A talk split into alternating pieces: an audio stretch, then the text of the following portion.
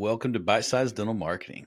Today we are having a different kind of session. We're having the second of our HTTM uh, how to tactically market. And today, as always, the lovely Andre Santos. Andre, thank you so much for jumping on with me today. You wanted to talk today about the tactical differences in fee for service marketing versus a PPO practice. And I, I think by extension, we'd probably get into some how a Medicaid practice may differ from PPO just tangentially. But give me the overview. What are your thoughts on the topic? Yeah, eh, eh, before I even get to that, I want to say, you know, the reason why we started this segment is because we want to add We want the people listening, the doctors, the team members listening, to be able to walk away with actionable items that they can implement in their practice. And the reason why I suggest that we talk about a fee for service practice today is because we're seeing this shift in the market where we're getting contacted and hired a lot more so today than ever to do exactly that, to help practices move out of network mm-hmm. from insurance, you know, get out from under Delta and some of those other plans. And so we thought it made sense to give them some specific action items to to accomplish that. Now, I'm going to go back a little bit on on on our word and say I don't know that there is these really different tactical items that it, as it relates to for service practice. Think of this as playing a sport. Let's say you play basketball and you play at a local level or regional level. You're doing the same things. You're you're dribbling, you're shooting, you know, you're passing.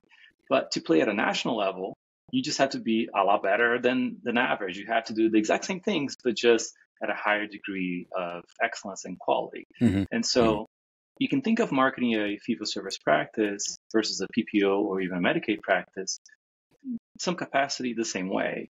You know, the, the, things we're going to talk today, they're not unique to fee for service practice. We're just going to emphasize how you need to do them differently or to, to what degree is expected because of the experience that a patient that is paying out of network costs expects from a practice. Does that make sense? It does. I, I like the basketball analogy. I and when I think about it, I, I like that a lot.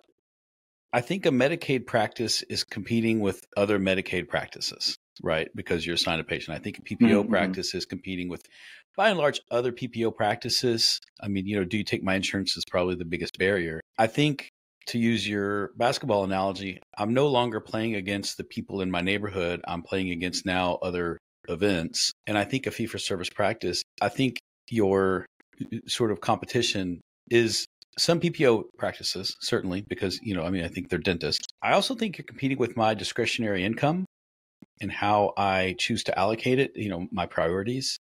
But mm-hmm. I really think you're competing probably with my education and not my, you know, computer science degree or whatever I may have. You're competing with my education around the dental industry and, and dental insurance. And, you know, I, I think I like your sports analogy because, yeah, as you move up, you're not doing anything different, but you are practicing longer. You are certainly putting more time in. You're practicing for purpose, not just, you know, oh, I got to go to practice. The, yeah, yeah, I think the very first one you've already touched on, which is the phone.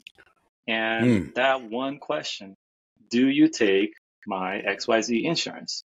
I think PPO practice also answers that question, but they get to be they get to answer yes a lot of the times, which makes the game a lot so easier.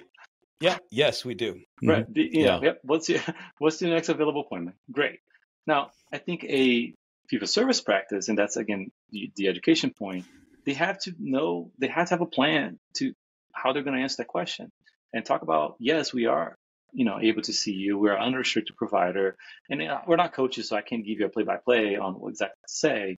But the message that the patient needs to feel is that you do see them there there's a lot of other patients who also have the same insurance that come there because there's that safety of I'm not the first person that's coming there and trying to go outside of the lines. There's a lot of other people who are like me who come there. And you got to give them this, this comfort that dental insurance is not the same as medical insurance. And a lot of people, a lot of people's knowledge of insurance in the medical space trains them that they can't really go out of network as well. Mm-hmm. That's not really the same in dental. So I would say the number one step or tactic or you know uh, advice is have a plan for answering the question how do you take my insurance and make sure that the patient knows that they are welcome there and there's a lot of people who have that same plan who come there. And I'll add one more thing: explain to them how it will work, what was going to happen on the first visit, Yeah. how are you, you know, what's expected of them in terms of payment. If you're going to file the insurance for them or help them file and the reimbursement, and this is a little different per state and per uh, carrier. But if you can explain to them in very simple terms, yes, we do, and here's how it's going to work here, I think you have a lot better chance of converting those patients. You know, I had Catherine from Lions speak on a few months ago, and she worded it so wonderfully that you need to get behind the question and not just answer the question, you know, yes or no. The question is, you know, gosh, do you need a lot of work done? Is that why you're asking? Or somehow be interested in why they're asking the question. And I I do find that a fee for service practice tactically, but I do think a PPO practice can get away with a busier front desk. I think a fee for service practice, when that phone picks up, you need to be patient and loving and absolutely try to get to know the human because you're no longer an order taker, you are in a sales role. Mm. And and I think that tactically if they could get that front desk dedicated to when that phone rings, that that is where their attention is. Don't try to multitask, don't try to check someone out, don't try to do, you know, field that question. I, I think is probably underrated in today's short staffed, you know, always busy environments that we're that we're Mhm. in. And I would like to see them slow down. Is that one A or is that two? Be, you know, I don't know. I-. I will tell you, I'm the guy who's like, oh, point number one, and then I'm like, point B, and then you know, I'm point two C. Yeah, yeah, no, no, no. Uh, uh, I'm, I'm not the guy to keep count on these things. But I, I'll go with All right. one B. All right, let's go yeah, it one B. Yeah, yeah. So I think No. number two, and again, this is important for every practice, but it's a lot more important for people service practice. You have to have a really nice looking website and online presence, but not just beautiful looking. It has to feel personal. You have to build the connection as best as you can with that patient before they've even been to your practice to give them that sense of warm and fuzzy that this is a really high you know high class office. It doesn't have to be high end and expensive necessarily, but that the Mhm. people there are there for a long time, that they care about their patients. And the best way to do that is two things. Number one, do away with stock photography. You can get away with it if you're a Medicaid practice. You can somewhat get away with it if you're a PPO. But if you're fee for service, I think the bar is higher. You need to have your own photography for the website. You know, I've said this tip many, many times. Hire your friend or your family photographer who does your Christmas photos or whatever the case may be to come and just get some pictures of you interacting with your team, interacting with patients, and being be who you are. Don't change who you are. Don't don't pose in a fake way. Just be who you are. But get that original content that makes it, it, it changes the the feel of any website tremendously. Uh, Mm. And paired with that, I do think you need to have some video content of you talking directly to the prospective patient, introducing yourself, telling them about who you are and your approach to dentistry and what makes it unique, what what, what kind of experience you want patients to have.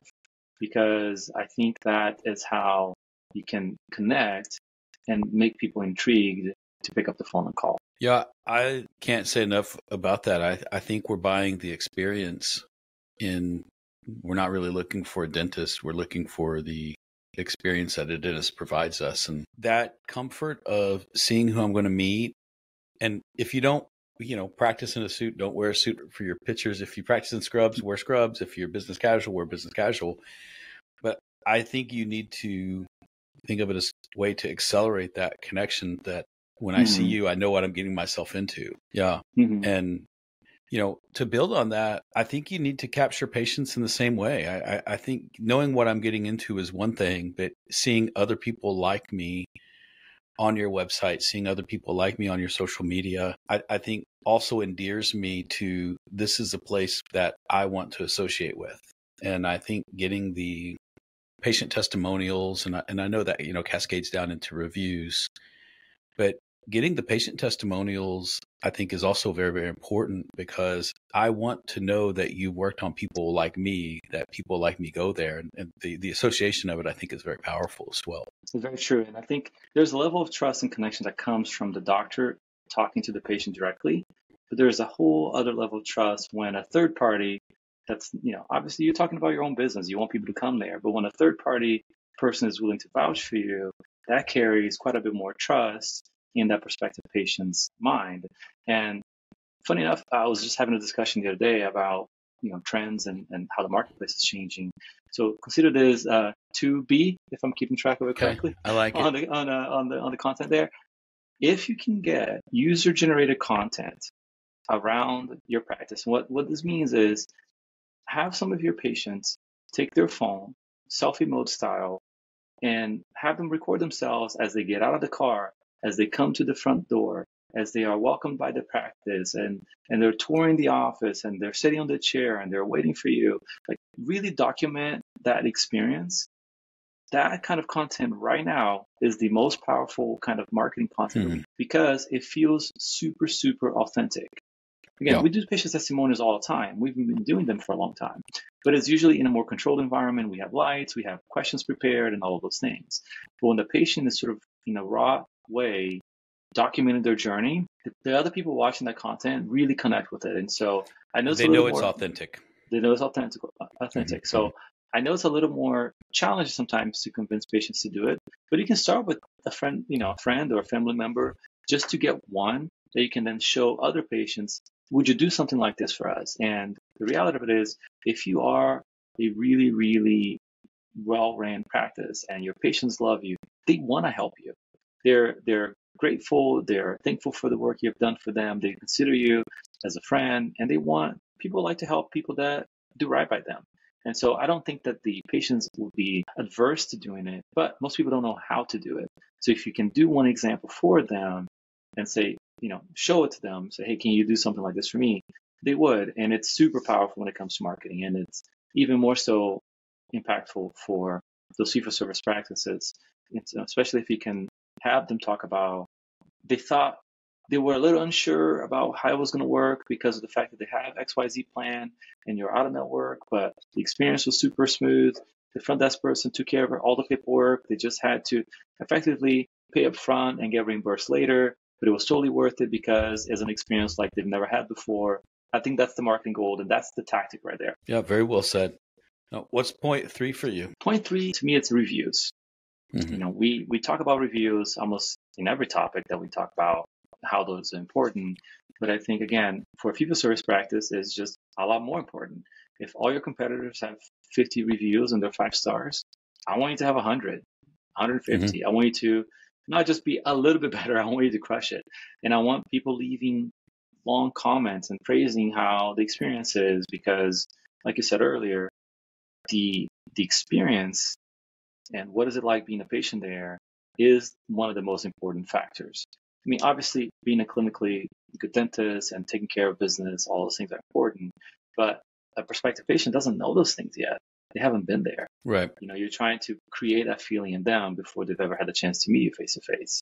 And the reviews mm-hmm. and that social proof and the validation is really powerful. And there's that the power in the numbers. If a lot more people are choosing you, it must mean that you're worth it. One thing that I think that dentists, there's many things. One thing, something that I think dentists need to understand when they think of their patient base and how well they connect and how they treat them like family, whatever they tell themselves, they're leveraging the information they have after they've been a patient for some period of time.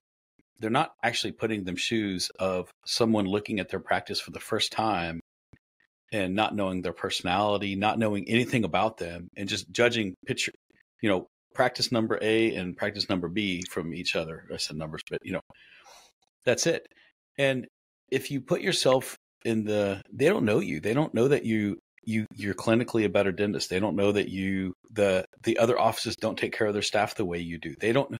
None of that is known to them. They and I think finding ways to connect are so impactful, but they only know a patient only knows what they know at the point they know it. They don't know that you're an amazing dentist. They don't know that you're a great guy or a great girl. They don't know that they know nothing other than what they see. And I think reviews play such a huge part of that because it, you know, they're the original user generated content and we do trust Google when it comes to reviews. And if I can see the reviews and I can see, you know, the the pictures on the site and I can see other people like me go, that that that does now make me open to going there and learning more about who you know who that doctor is and, and what she represents.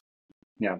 And, you know, to to complete that that point there, some tactical advice, go sign up for a tool like Swell or mm. BirdEye or Podium that plugs in directly to your management system and that sends an automated review request at the end of the day to everyone. And you know, you can even segment it by procedure code and like comp exams, and those things. But oftentimes practices are scared that they're going to accidentally invite a negative review. Don't be. Uh-huh. Yeah. If you are running a fee for service practice, great care should be table stakes. You know, that's not something you're worried about. All of those tools still have a way to prevent a specific individual from receiving a request if you really are concerned. And if you've thought about it before, but you thought, you know, my front desk does a really good job asking, they'll just send them, you know, uh, they, will show them the QR code and all those things. It just is not sustainable. I'm not saying you shouldn't have the QR code and you shouldn't have this, the team talk about it. You personally should be talking about it as well. However, the safety and the consistency of having a tool doing it every single day in the long enough time run outperforms the manual processes every time. And yep. it's a worthwhile investment. Before anything else, it's one of the most impactful marketing tools and, and expense line items, if you will, that a practice can can implement. Yeah, I agree. And well said. I have one more, Eric. I have one more. Tell more. me, is it a bonus? Uh, is this four or three bonus? It's bonus because okay. I don't know that this is a requirement, but I think is really, really nice and important. And that is having an in-house membership plan. And the reason for that is because you're telling patients already that you're not going to be able to use their benefits the way they're accustomed to. But if you do the education piece that we talked about earlier and they understand how their dental insurance really is almost like a discount plan, not true insurance, the way that your homeowner's insurance is insurance, and you can be, get them to become a member of your in house plan, there's a couple things that happen that come with it. Number one, because they've already prepaid for their hygiene appointments, they're more likely to to stick with it. You know, yep the, the, the loss aversion principle of human nature, people are a lot more uh, concerned with losing something than with the, the possibility of gaining something. You know, if you give someone a bet of flip a coin, if you win, you you you win hundred dollars, but if you lose, you lose hundred dollars. People won't take it because they're more worried about losing the hundred dollars and the potential of gaining that that money. And so, when people pay for their cleans up front, they don't want to lose them, so they show up. If they show up, that means that fewer patients fall off your hygiene schedule. It also means that you get more opportunities to diagnose treatment and make sure that they're healthy. So a lot of benefit and good things happen when those patients have the membership plan.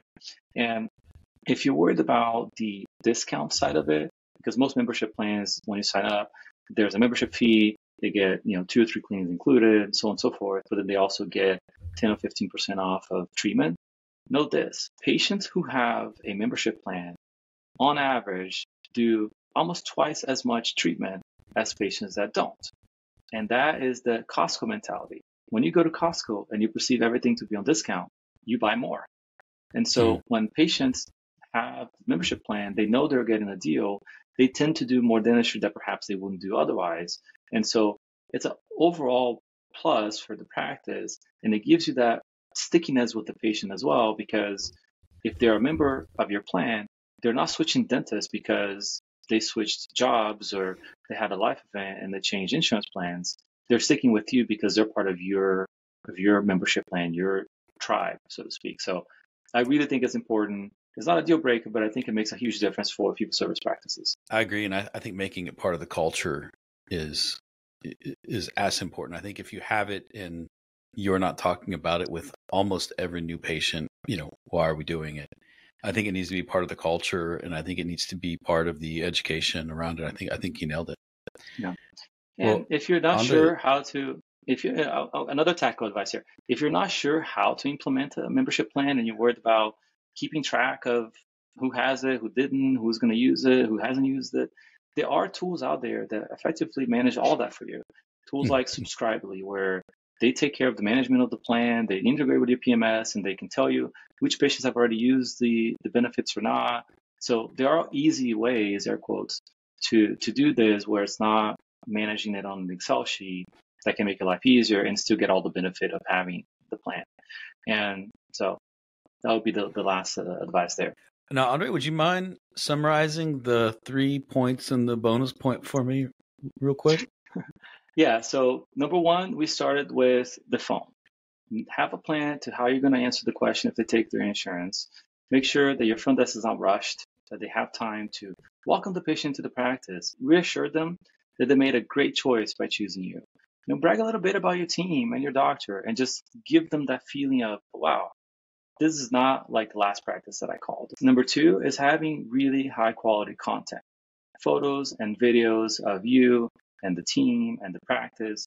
You know, user generated content and testimonials are really, really powerful, especially if you can have them talk about what the experience was like having insurance and coming to your office.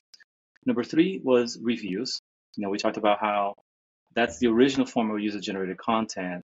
You know, having those comments about not just nice team, but if they speak to the treatments they did and how they this is not like the, the regular experience they've had in their life before with dentists, and having a volume that separates you from the rest of the pack. All right, so if everybody's got 50, you want to have 100, 200. You know, really, mm-hmm. really invest into it and, and invest into a tool so that it's automated. You're not leaving it up to luck or people's busy schedules to make sure that this happens.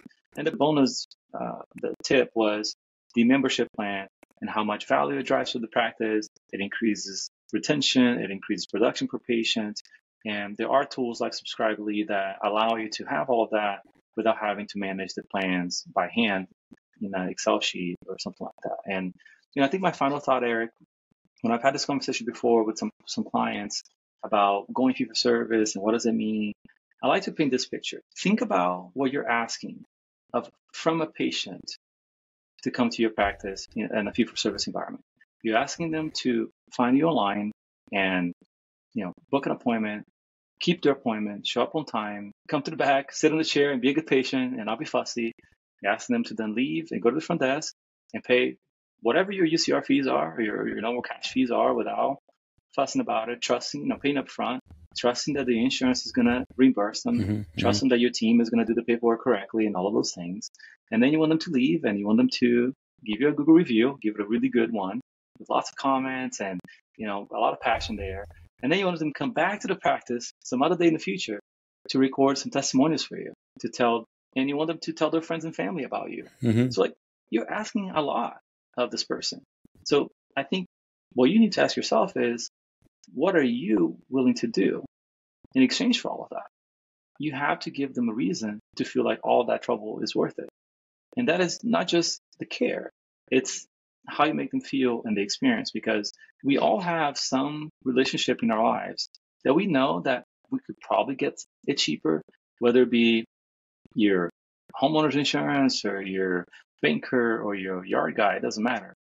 But there's those people that you know that you might be paying a premium, but it's worth it to you because right. you know that if you've ever had a problem or if you ever have one in the future, they're going to stick by you. They're going to take care of you. If you need something, you pick up the phone, you call, they're going to be there for you. And that's what you're trying to create. You're trying to create that loyalty to where the patient is saying, I don't care what insurance plan I have. This is my doctor because they've taken really good care of me. They've done right by me in all those years, and I trust no one else. And so I think that's the bar for fee for service practice. Yep. I agree. Very well said. Well, Andre, that was your how to tactically market and your body dental marketing. Thanks so much for jumping on the show with me. Thanks, Eric.